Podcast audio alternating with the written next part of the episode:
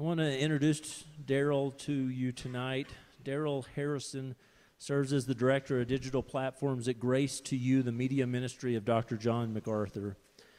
In his role at Grace to You, Darrell is responsible for overseeing the ministry's digital and social media strategy. Darrell has a blog called Just Thinking for Myself, which, as of October 2022, has more than 75,000 subscribers. He's also the co host of the Just Thinking podcast, one of the most popular Christian podcasts in the world, with, get this, more than 5.3 million episodes downloaded since it debuted in December 2017.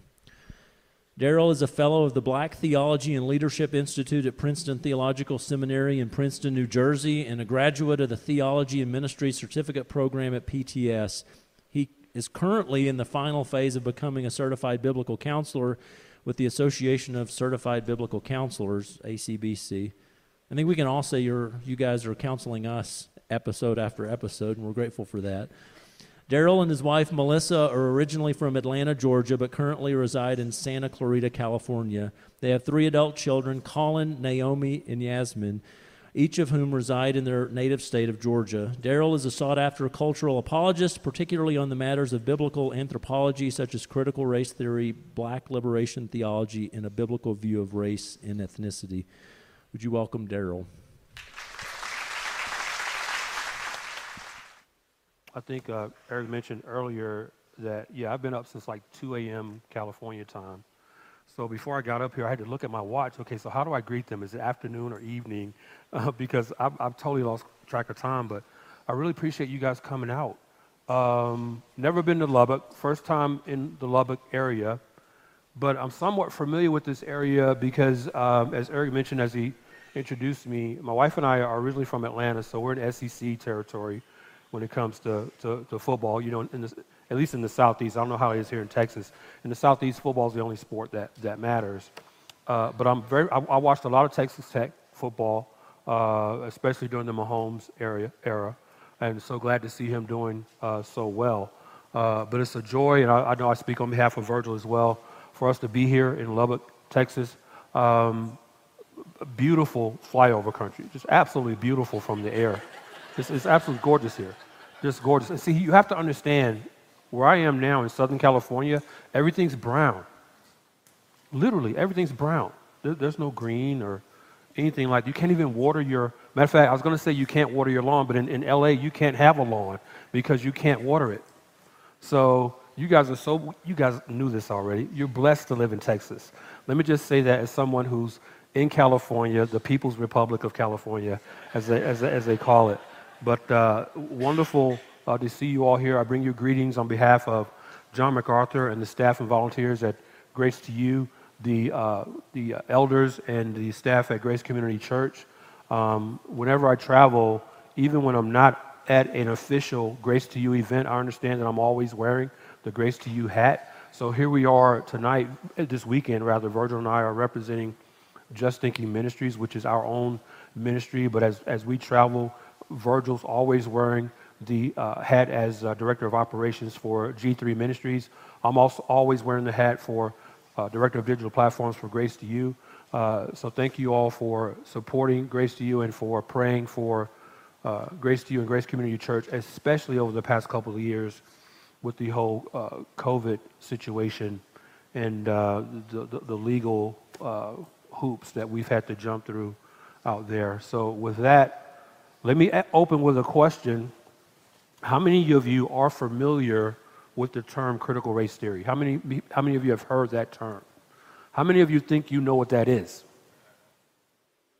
Much fewer hands than the, few, than the, first, than the first question. Well, we're here this weekend to talk with you about the sufficiency of Scripture. And whether you realize it or not, Scripture does speak to critical race theory. It does speak to critical race theory. Now, my message to you today is in two parts, okay? So this is going to be part one. We're going to have a little bit of a break, and then I'm going to go into part two. But what you have to understand fundamentally about critical race theory, what you have to in, uh, initially realize about critical race theory is that critical race theory is not some sort of Big Bang proposition. You've all heard of the term the Big Bang before. It's the uh, evolutionary idea that everything that is in existence just appeared ex nihilo, just out of nothing, just poof, and there it all is. Well, we know that's ridiculous. Well, critical race theory is, is the same thing. Critical race theory is not some sort of big bang proposition that just appeared poof out of nowhere over the last year or two. Critical race theory goes way back. It has a definitive origin, and that origin is born from a philosophy that was originally advanced by two 19th century German philosophers, the names of which are Karl Marx and Friedrich Engels. Now, you may be more familiar with the first name than the latter. You're probably more familiar with Karl Marx, at least the name. Friedrich Engels and Karl Marx were like this. Matter of fact, it was Engels who financed Marx. Marx was a lazy bum. There's no other way to put it. Do your own research on him, and you will find that out. Matter of fact, to give you an idea of the kind of person that Karl Marx was, please give attention to this passage from the book titled Heaven on Earth, subtitled The Rise, Fall, and Afterlife of Socialism by Dr. Joshua Muravchik. Dr. Muravchik is, is head of an organization called the Institute of World Politics. And in his book titled Heaven on Earth The Rise, Fall, and Afterlife of Socialism, he writes this about Karl Marx. Quoting When Karl Marx was at university, his father and then his remaining brother died, leaving his mother with four daughters, three of them grown, but all unmarried. Karl, then 24, had received his doctorate a year before and launched his career in radical journalism. He never thought to offer the five women any help, but rather he expected his mother to continue to support him. She was hurt and eventually cut him off almost entirely, an offense for which he never forgave her. She was hurt and eventually cut him off almost entirely. She did not allow him to claim some of his inheritance in advance, and he waited impatiently for the rest of it. When Friedrich Engels wrote to Marx reporting the death of his mistress, Mary Burns, this is the death of Engels' mistress, Mary Burns, Marx consoled Engels with the wish that it had been, quote, my own mother, who is now full of physical infirmities and has already lived her life instead of Mary, unquote. So Marx was the kind of guy who, when his partner Friedrich Engels' mistress died, he wished that that was his own mother who had died. This is important for you to know fundamentally that critical race theory has its origin in organic Orthodox Marxism. There's an ideological umbilical cord, if you will, that inexorably connects critical race theory with Marxism. That ideological, now, now let me pause right here and say, well, Darrell, why are, you, why are you starting off with trying to help us understand the connection between critical race, critical race theory and Marxism?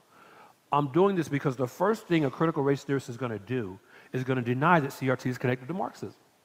That's the first thing they're going to deny. That's the first uh, effort of apologetics that you're going to get. They're going to deny that critical race theory is connected with Marxism. Now, that idea, just, again, it didn't just come out of thin air people allege that CRT is connected to Marxism because it is. It is. That's why I refer to it in, in, in the metaphor of an umbilical cord. It's, it's, it's, it's, it's connected that tightly. That ideological umbilical cord is a mutual disdain of and contempt for capitalism. So CRT and Marxism have that in common. They have an innate disdain and hatred of capitalism. Both of them, both of those ideologies. Critical race theory views capitalism as the fundamental cause of racism in America. That's because in critical race theory, capitalism is what breeds white supremacy. And it is white supremacy that critical race theorists, or crits, you may ref- hear me refer to them as crits, they call themselves crits for short. It's white supremacy that critical race theorists are often, uh, uh, uh, often say that they desire to dismantle in America. So the, the critical race theorists will say, well, we're, we're, we're all about dismantling white supremacy in America. But what they mean by that, and again, this is another connecting point to Marxism, what they mean by that is that they want to totally destroy the capitalistic system upon which America operates economically. They want to destroy that. We're going to talk more about that a little bit later. But like Marxism, critical race theory is fundamentally a philosophy of class struggle. If you don't remember a word I say this weekend, do not forget that. Critical race theory is fundamentally a philosophy that is built on class struggle, just like Marxism is. Marxism fundamentally divides people into classes and then pits those classes against one another. We're going to talk more about that. One of the things I was most excited about being here with you tonight is you're really sort of getting a, a, a live version of what Virgil and I do on our Just Thinking podcast. So, for those of you who, listen, who have listened to us, you know that what we do, it takes us weeks to prepare for an episode of our podcast. One of the reasons is, is because we spend so much time researching and studying and collecting first original source quotations from their, the, the mouths of folks on the other side. We read, I, I like to put it this way. Any of, you, any of you have seen the Godfather trilogy of movies? I think it's in Godfather Part 2 where young Michael Corleone says to one of his hired hands, he says, You know, my father always taught me to keep your friends close and your enemies closer. Well, that's what Virgil and I do. We have a Godfather sort of um, uh, way of going about apologetics. And what I say about that, we read our enemies. You have to read your enemies. You have to know what your enemies think. So you read them. You read, the, you read what critical race theorists have written so that you can intelligently argue from their own words. And here's, here's an example Dr. Epifanio San Juan Jr. He goes by E. San Juan if you're going to research him. Dr. Epifanio San Juan Jr. is Emeritus Professor of English and Ethnic Studies and Comparative Literature at the University of Connecticut. You can find his bio, by the way, on the website of the International Marxist Humanist. In a white paper Dr. Uh, San Juan wrote, titled From Race to Class Struggle, subtitled Reproblematizing Critical Race Theory. This is a 2005 white paper that's published in the Michigan Journal of Race and Law. Again, the title is From Race to Class Struggle Reproblematizing Critical Race Theory.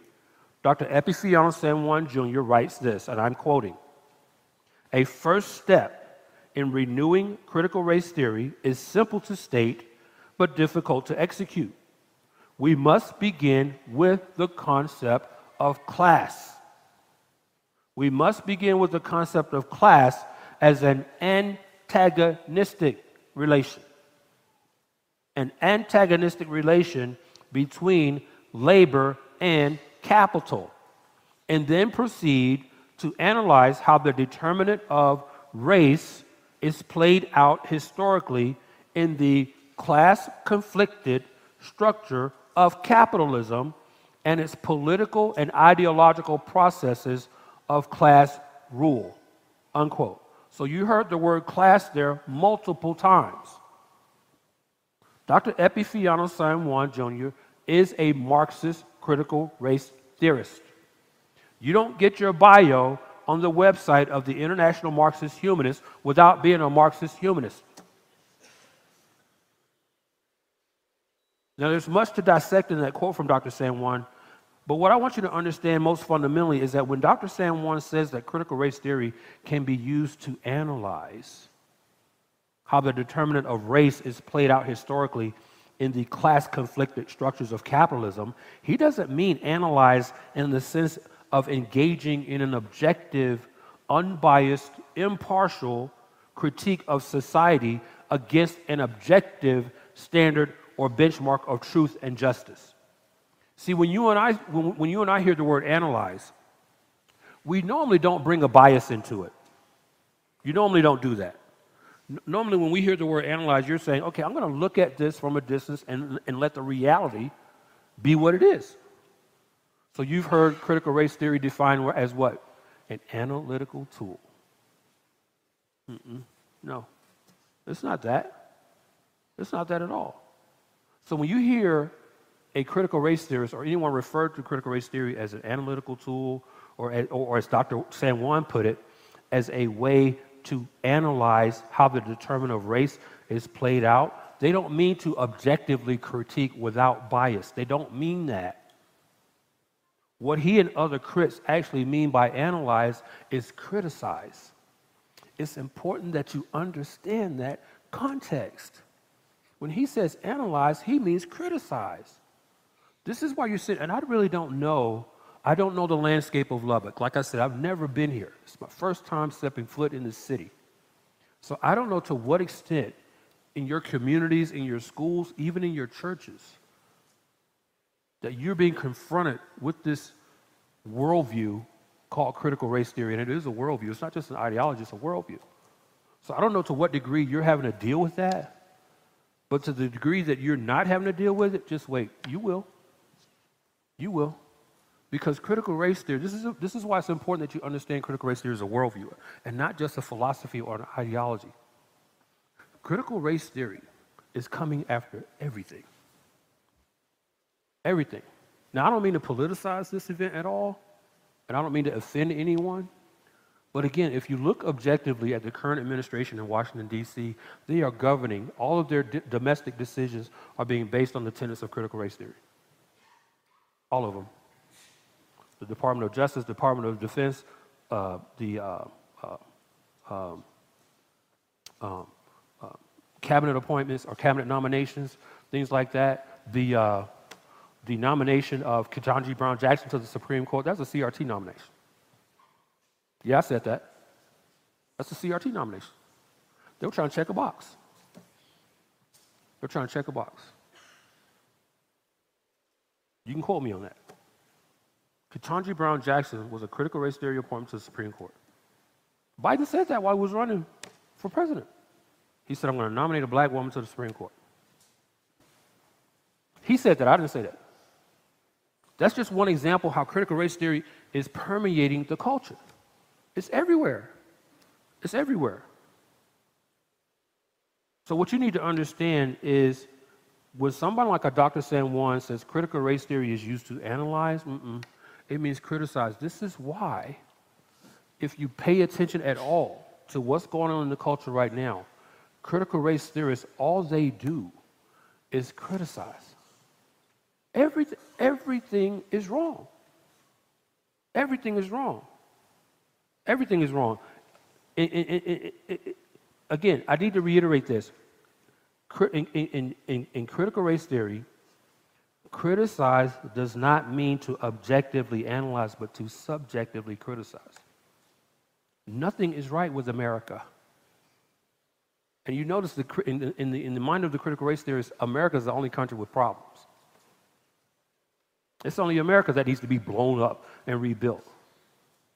But see, that's precisely why you must not overlook the fact that the aforementioned white paper by Dr. Epifanio San Juan is subtitled Reproblematizing Critical Race Theory.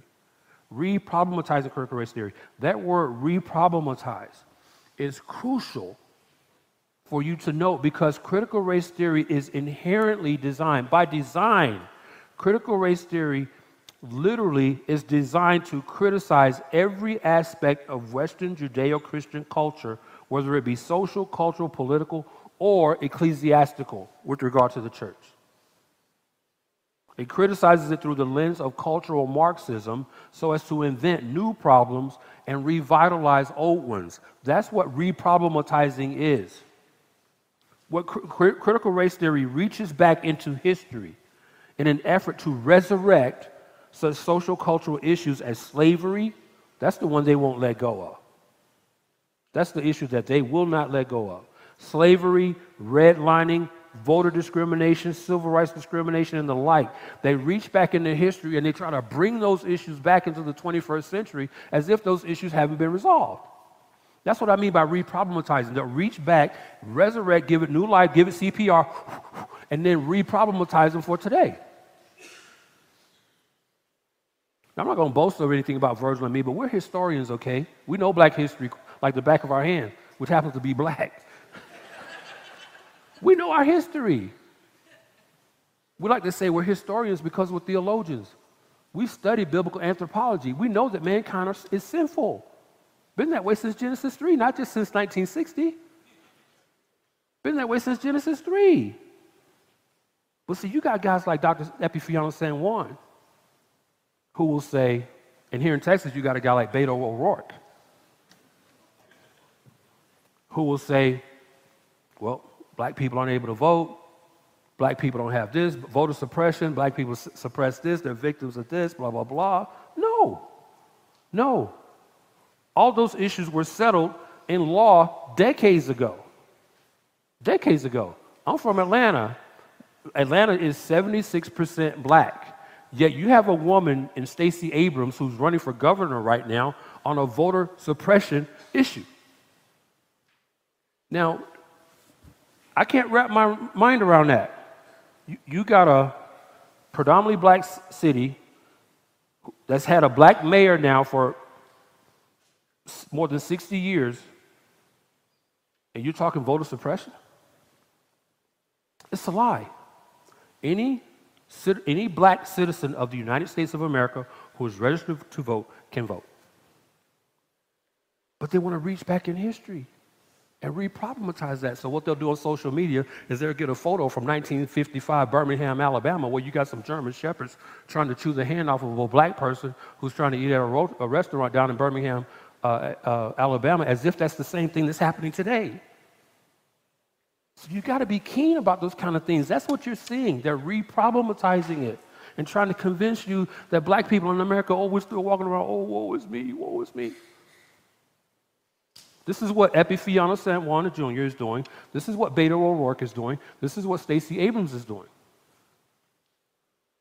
That's what that word reproblematize means. They reach back in history and bring settled law into the 21st century as if those issues haven't been settled. Red line is against the law now. Voter discrimination is against the law. Housing discrimination is against the law. Education discrimination is against the law. Slavery is against the law. And again, I don't mean to politicize this event tonight, but the reason the Emancipation Proclamation didn't work like it was designed to do is because Democrats didn't want to do it. They didn't obey the law. They refused. They refused to abide by the Emancipation Proclamation. That's why it took another 80 years after the Emancipation Proclamation was issued in 1863, it took another 80 years. Anyone ever heard the word peonage? The peonage system, after, after the Civil War ended, you're in the Reconstruction era now. During the Reconstruction era, white supremacist Democrats were so hard hearted against the fact that blacks were now free. They instituted what's called a peonage system in the South peonage was really by where, where, where they just uh, created laws just out of the blue to where even standing on a street corner waiting for a traffic light to change, you could be arrested for that. You could be hired out as indentured servitude. It's called slavery by another name. Douglas Blackmon has a book that you may be interested in reading. It's called Slavery by Another Name. I encourage you to read that. There's another book called Lay This Body Down uh, that, that talks about how white supremacist Democrats in the South essentially practiced slavery, but by another name for another 80 years. But this is what crits try to do.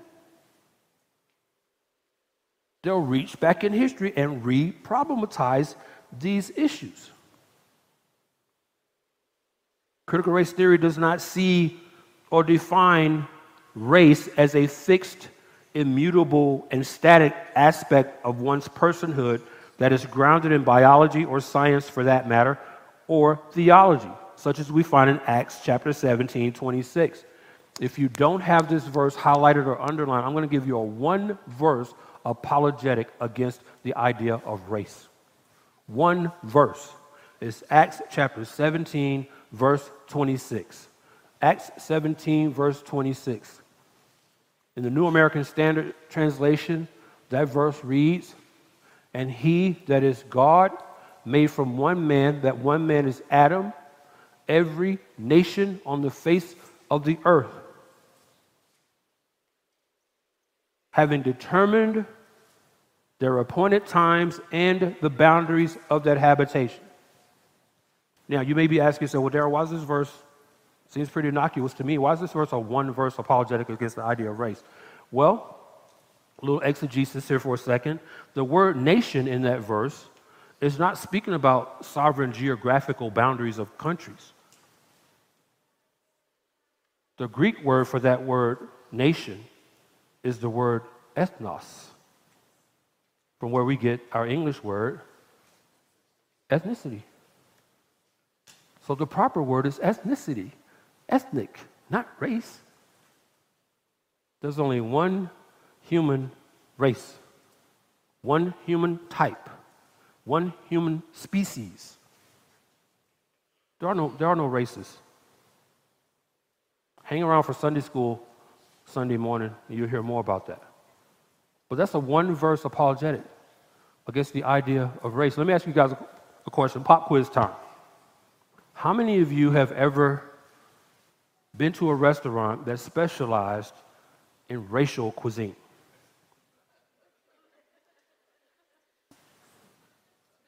Right. But you probably have been a restaurant that specialized in what? Ethnic cuisine. You've never purchased or read a cookbook that was full of racial recipes, have you? That's because race and racial are the wrong terms. Take the Bible out of it, and secular, secularism even uses the term correctly. It's ethnic cuisine, it's ethnic recipes. It's not racial because race is nothing. So, as Christians, and as an apologist, and as a theologian, you need to understand this. You need to be able to, what I call, exegete the culture. You need to be able to exegete the culture. You need to be able, and what I mean by that is that you need to be able to take the culture's terms and vernacular and exegete those terms in the, in the context of what Scripture says. There's no such thing as race in Scripture. Now, I want you to consider that in light of what the late Dr. Robert Wald Sussman says in his book titled The Myth of Race. Get this subtitle The Myth of Race the troubling persistence of an unscientific idea. I love that subtitle. The troubling persistence of an unscientific idea. In that book, Dr. Robert Wald Sussman writes this, quoting, What many people do not realize is that this racial structure is not based on reality. Anthropologists have shown for many years now that there is no biological reality to human race. There are no major complex behaviors that directly correlate with what might be considered human racial characteristics. There is no inherent relationship between intelligence, law abidingness, or economic practices and race. Just as there is no relationship between nose size, height, blood group, or skin color and any set of complex human behaviors. However, over the past 500 years, we have been taught by an informal, mutually reinforcing consortium of intellectuals, politicians, statesmen, business and economic leaders, and their books that human racial biology is real and that certain races are biologically better than others. The biologically deterministic racist worldview has been tested and disproven disproven consistently, and yet its proponents have remained resistant to all empirical scientific evidence for more than 500 years, especially the past 100 years.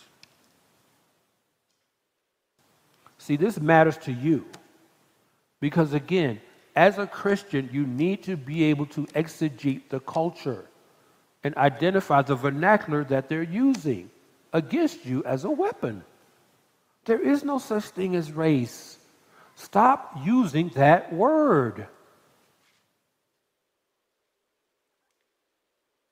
In his book titled Everyone is African, subtitled How Science Explodes the Myth of Race, Dr. Daniel J. Fairbanks, professor of biology and university research officer at Utah Valley University, writes this quote Few people are aware of how much is known about the genetic basis of race, or more accurately, the lack thereof. When viewed on a global scale, there are no discrete genetic boundaries separating so called races. Rather, the world's human diversity consists of innumerable genetic variations spread throughout the human population in a complex set of multiple overlapping arrays. Legally defined categories for race differ from one country to another, and they change over time depending largely on the social and political realities of a particular society or nation. The notion of discrete racial categories arose mostly as an artifact of centuries long immigration history coupled with overriding worldviews that white superiority was inherent, a purported genetic destiny that has no basis in modern science. So, again, take the Bible out of it. And even secular science disproves the idea of race. What Dr. Fairbanks is saying here is that you need to get this. Race is a social construct, it is not a scientific construct. It's a social construct, it's not scientific. That's important to know because viewing race as a subjective and changeable social construct whose meaning shifts with every turn of the political and cultural winds, as opposed to viewing it as a biological or scientific reality, that doesn't achieve for critical race theorists the eschatological utopia they desire. That utopia is one in which cultural Marxism replaces capitalism and wherein the current hierarchical power structure is inverted so that intersectional minorities like blacks, LGBTQA2S plus plus plus becomes the new oppressor class, and consequently, white supremacist capitalists, like all of you out here, becomes the new oppressed class. Let me expand on that for a second. So, when I say to you that critical race theorists viewing race as a social construct, that allows them to change the definition. So anything can be racist now. And not just anything, everything. Everything's racist now. Do you not see that happening? Everything is racist. Everything is racist. It's, it's, it's just so is so twisted because now in critical race theory, I was being a little bit sarcastic a second ago, but only a little bit. Because critical race theory does see, theory does see every single one of you who is white as a white supremacist capitalist, and you're the enemy. You're the enemy. You're the enemy.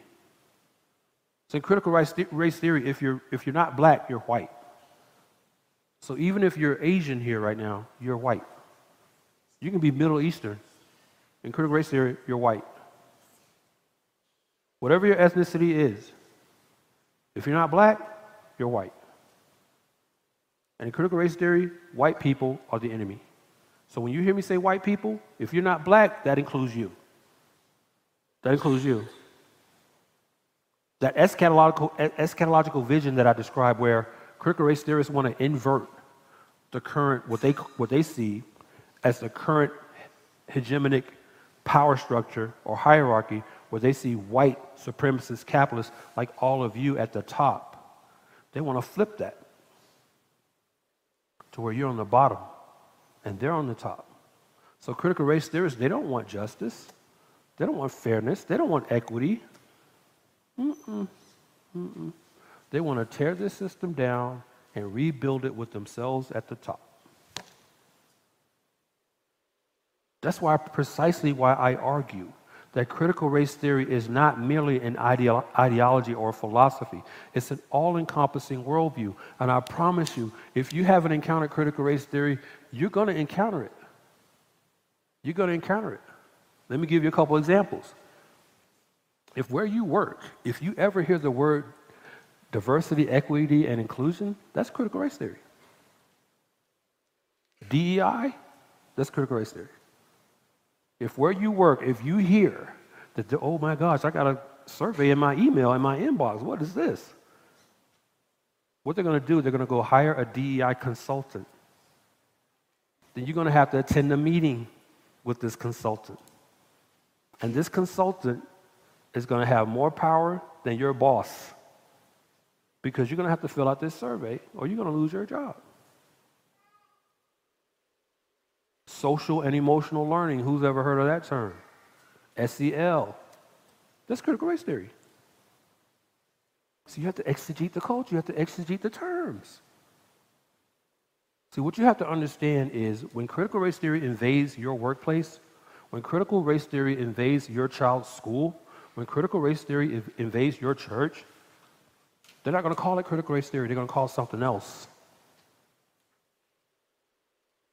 Diversity, equity, inclusion? Are you kidding me? The D should stand for discrimination. Because when you study the landscape of all these corporations in America that have DEI executives, nine out of 10 of them are black females. Now, where's the diversity in that? There's no diversity. DEI is legally codified racial discrimination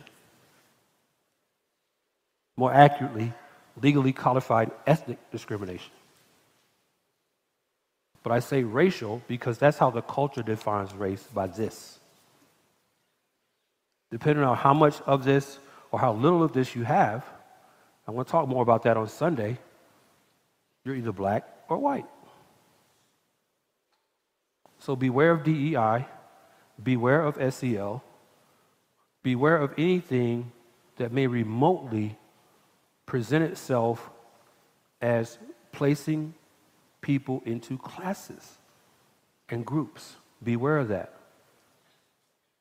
So, again, CRT is not merely an ideology or philosophy, it's an all encompassing worldview, and I mean that literally. It's coming after everything. It's coming after, it's coming after you personally. I say that in light of what Dr. Epifanio San Juan Jr., who I quoted earlier, said in that same white paper, reproblematizing critical race theory, he says this quote, we need to reinstate, I'm quoting, we need to reinstate the Marxist category of class derived from the social division of labor that generates antagonistic class relations. See, let me pause on the quote. I'm not done with the quote.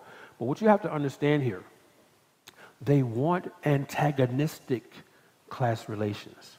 They don't want to bring anybody together. They don't want unity.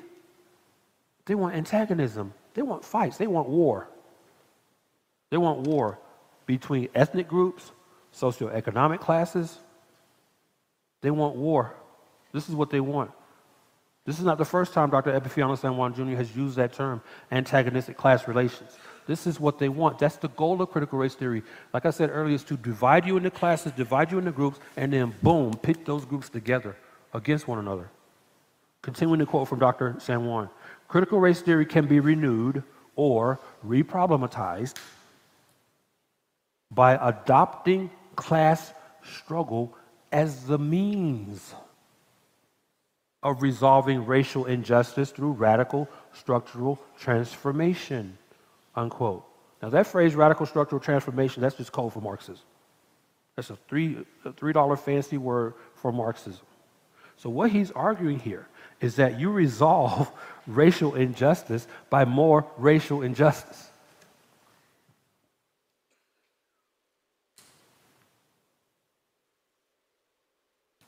The tenet of adopting class struggle is precisely why statistics particularly certain socio-ethnic economic data, are such valuable weapons for critical race theorists.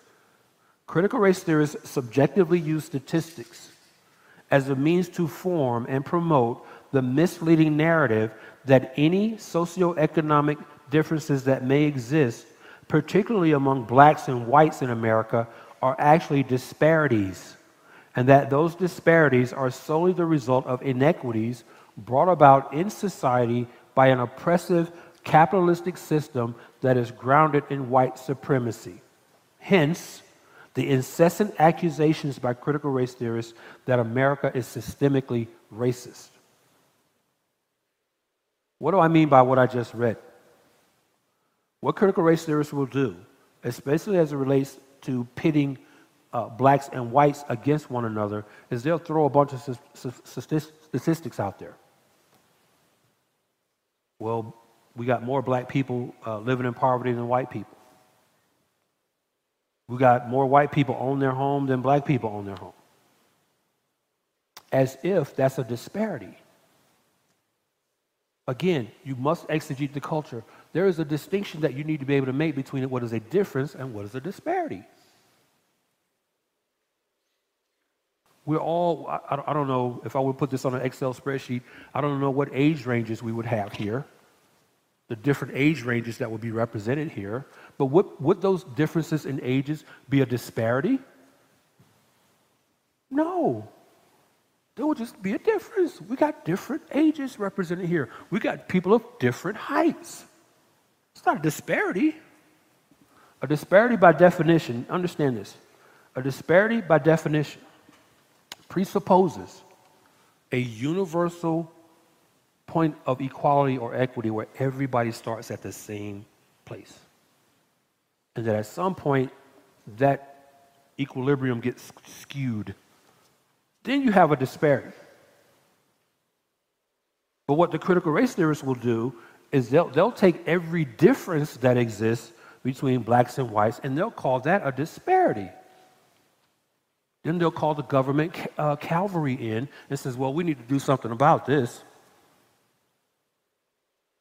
We need to give black people this. We got to give black people that. We got to give black people this to make it equitable.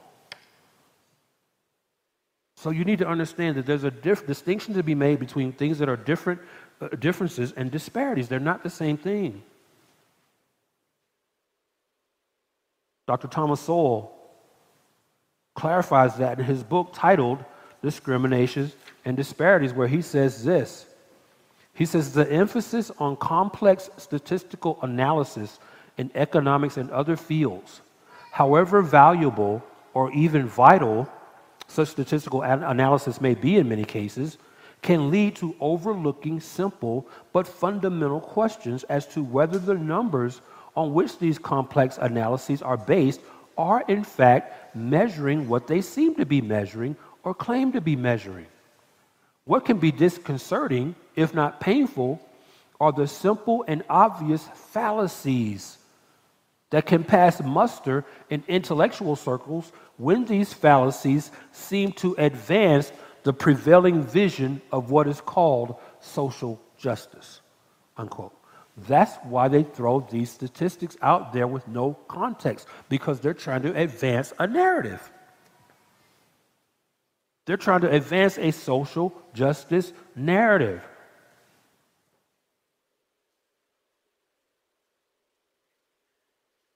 Now, as I close out part one of this message on the interconnectedness of critical race theory and Marxism,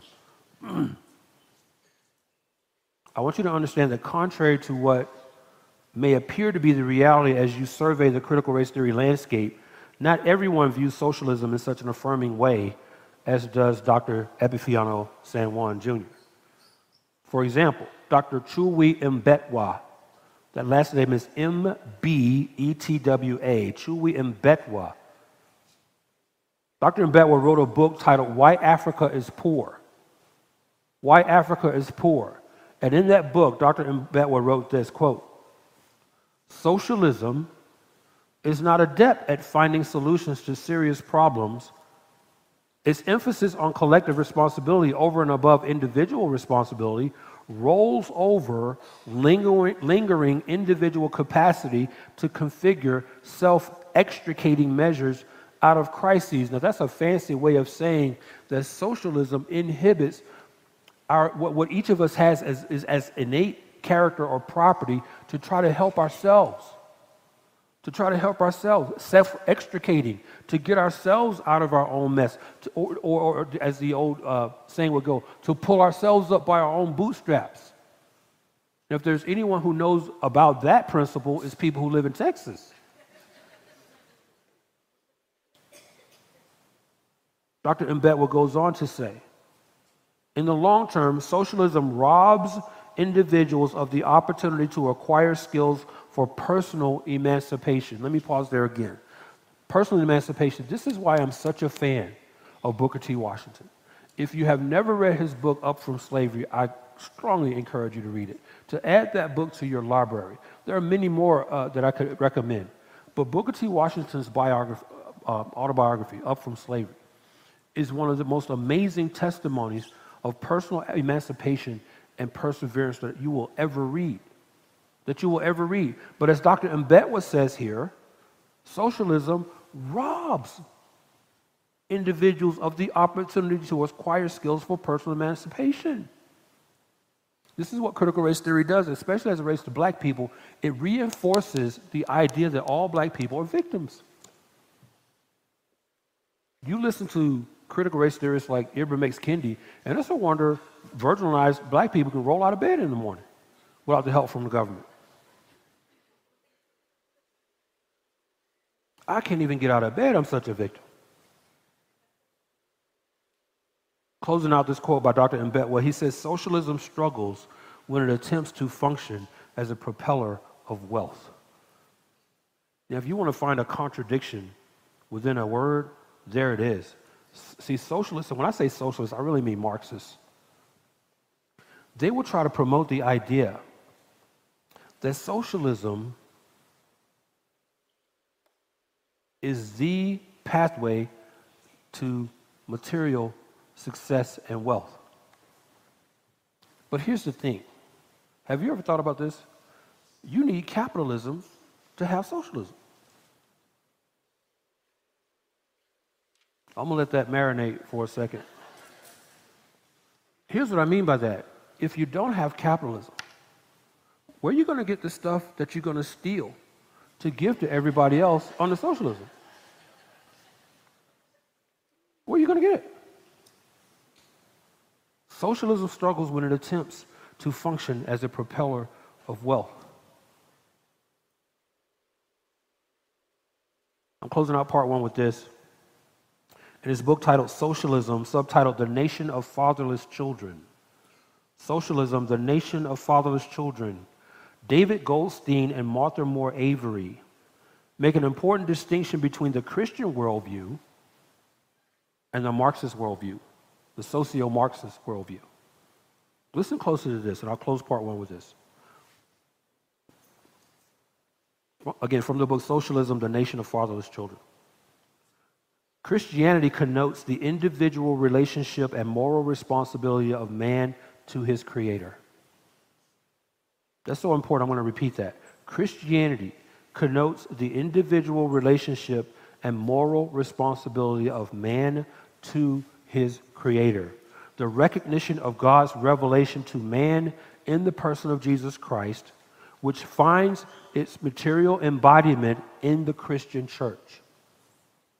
Socialism and atheism deny the existence of God and his revelation. And let me pause there. This is what you have to understand again, going back to Karl Marx, that Marx was an atheist. Marx was an atheist. He was a racist. He hated every ethnicity, ethnicity on the face of the earth, including his own. Marx was a German Argentine Jew who hated Jews.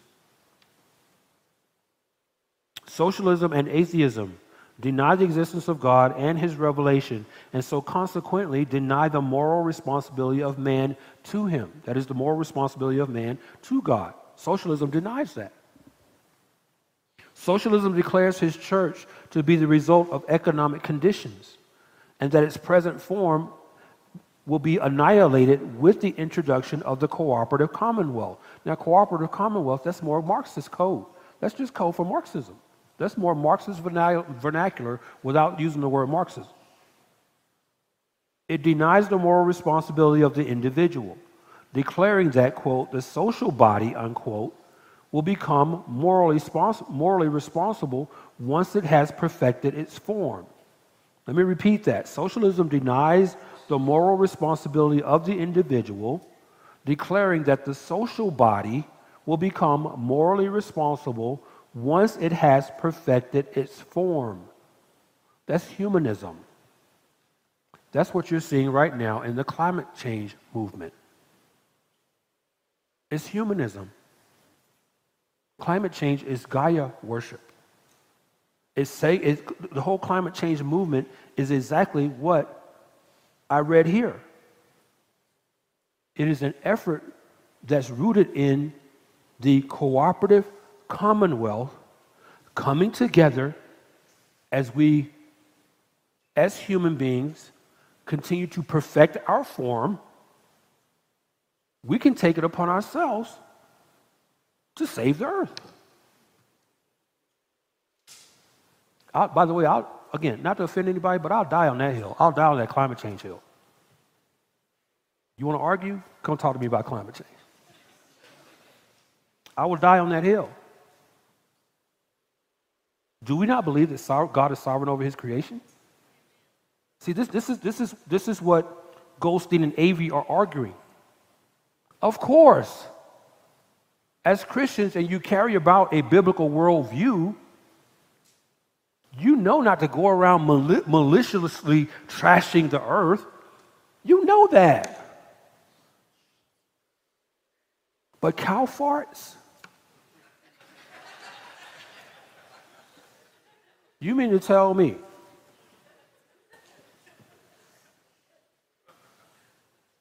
how many farmers do we have in here? How many cattle ranchers do we have in here?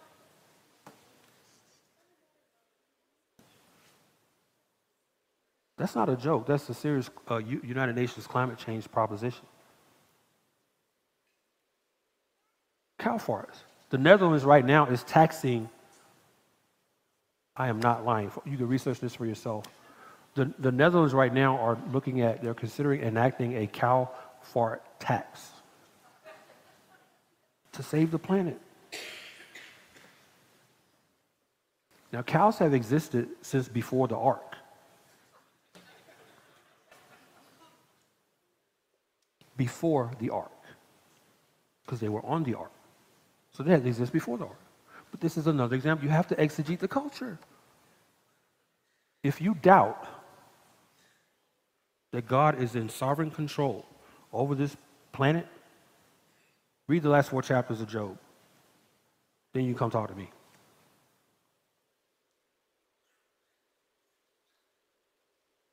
Closing out this quote from Socialism, the Nation of Fatherless Children. But whether anything is done or nothing is done, Little that is of any real or lasting value can be done until men and women fairly face the fact that the terrible condition of our poor is due, as are so many other ills. Again, this is what the Marxists are arguing.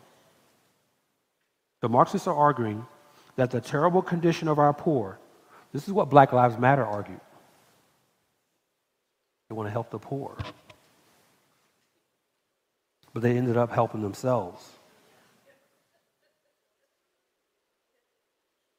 The Marxists will say that the terrible condition of our poor is due, as are so many other ills, to the two curses of our country and time. These two curses are capitalism and Christianity. Unquote. Again, that's from Socialism, the Nation of Fatherless Children by David Goldstein and Martha Moore Avery. So, with that, I'm going to wrap up part one. I believe we're going to have a little bit of a break. Eric, how long? You going to come up? I've got a little bit of a break, and then I'm going to come back, and in part two, I'm going to tell you, I'm going to give you five reasons why critical race theory is unbiblical. So I will see you all after the break. Thank you very much.